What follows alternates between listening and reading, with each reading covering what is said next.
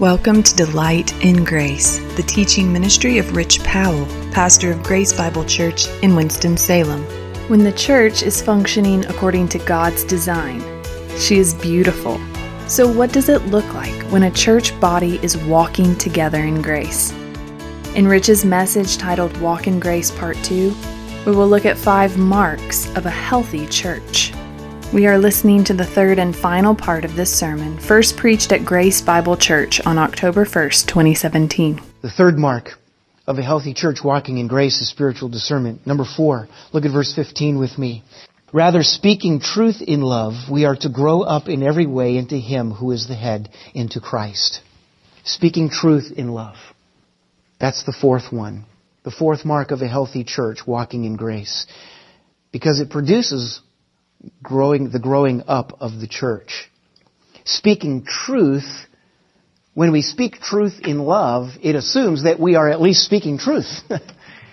it's not about speaking my opinions, it's about speaking truth. And that truth is the revealed Word of God. And speaking truth in love means we are able to speak to the benefit of another in genuine care able to speak to the benefit of another in genuine care. And what is that benefit? To grow up in every way. In Christ. To grow up.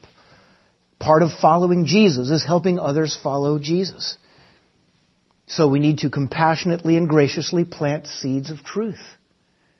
And we need to understand some of this uh, illustration that I gave, uh, you know, to the to the early service this morning. A lot of people misunderstand church this way. And they misunderstand church leadership. I was having a conversation with Corey yesterday. He was reading his grandfather's book, The Weeping Church. And talking about how, how churches can, can self-destruct sometimes. Well, we need to understand something. This idea of speaking truth in love is, is, is, is a mark of a healthy church walking in grace. In other words, we don't speak to appease people. We speak truth in love. Something to understand here is that this church is not about, the church is not about customer service. You are not customers. And I am not practicing customer service. To some of you, that might be a revelation right now. That ain't what this is. What are we? We're a family. My kids don't come to me and expect customer service from dad. They better not. I mean, I'm happy to make them breakfast in the morning, but, you know, they gotta do their own dishes. This is not about customer service, and we have to speak truth in love. And part of following Jesus is helping others follow Jesus. Sometimes that requires speaking truth that might have a little bit of a sting to it. We're not looking to appease. We want to help others follow Jesus. And following Jesus looks a particular way. It's what we're studying here this morning. It looks a particular way. And so we need to speak truth. And again, not my opinions, not your opinions, and whether you're speaking truth in here or outside these walls in the marketplace or at home. We're speaking truth, not our opinions, but we speak truth into the lives of others winsomely. Winsomely. In other words, not as a project. Don't make this false dichotomy in your life that you have a secular life and a spiritual life. The New Testament does not recognize that. And neither does the Spirit of God. You are in Christ. You are therefore a minister. Say it with me. I am a minister. I am a minister. If you are in Christ, that is true of you. So you're in the marketplace and you see a particular person, they ask a question, or you see a particular circumstance and you say, behold, a ministry opportunity. So you go into ministry mode, right? And that's why I am wearing this coat because I am ministering this morning, right? That's why I'm wearing this. Not so you, you encounter this and you say, ah, behold, you go into ministry mode. I am now a minister. Yea, and verily. And then when you're done ministering, you go back to your secular mode. You know what that is? That's being double-minded. That's living two lives. You know what it is to live two lives? There's a word for that. Hypocrisy. Ouch. Speak truth in love. Speak life into someone else's life. Speak truth into someone else's life winsomely. What do I mean by winsomely? Don't make it a project. It's not about making somebody else your project, but God and His love become a normal part of your conversation. That's what I mean. Speak truth in love. That is a mark of a healthy church walking in grace. That's why so many people are so afraid of ministering and afraid of being a witness because they feel like they have to go into ministry mode. God rescue us from that. Are you walking in the Spirit? Are you living in the Spirit? Are you walking in the love of God? Then let God and His love be a normal part of your conversation. And it's a beautiful thing.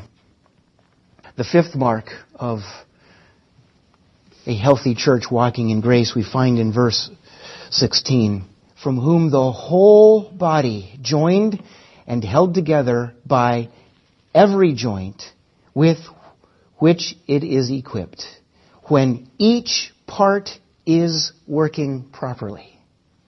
Do you get that? When each part is working properly, makes the body grow so that it builds itself up in love. And that's God's purpose. He is growing His church. The Lord is growing His church. What is my part in that? that I am doing my part properly. Christian, if you are a Christian, you are in the body of Christ. You have a part. Are you doing it properly? That is the mark of a healthy church walking in grace. And so it comes down to this, each member contributing to loving growth. Each member contributing to loving growth. Each part working properly. Why? Because as it says in verse 7, Christ has given grace to whom? Each one of us. No exceptions. Every Christian, you have received the grace of Christ so that you can employ the outflow of your faith to invest in others for their Godward movement. That's a healthy church walking in grace. You know, the gospel, the message of grace is just a profoundly beautiful thing, and so many of you have expressed such deep appreciation for it. Some of you have come from some very rigid, performance-oriented systems. And yet at the same time, we go out, people say, Grace is the, Grace Bible Church is the best kept secret in the triad. I'm like, it shouldn't be a secret. what do you love about the message of grace? Then invite others who you know need to hear the message of grace. Because there's a lot of people out there living under the drudgery of religious regulation. Let God free them in the grace of the gospel of Christ. Invite them in. Invite them to your care group the whole body doing that, every joint, worshiping. And worship is participatory. It's not a spectator thing. That's where churches are getting it wrong today. You put the professionals up on stage and you sit back and you watch them do their thing. It's not us. It's not the church. Worship is participatory. It's not about being a spectator. We come together, you engage the truth. You should be engaging truth now. You should be listening actively. And when we sing, you should be singing. The church is commanded to sing.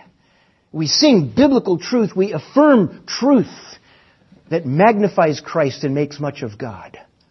And as we do that together, we are ministering to each other as we worship God. There is a vertical and a horizontal element to corporate worship.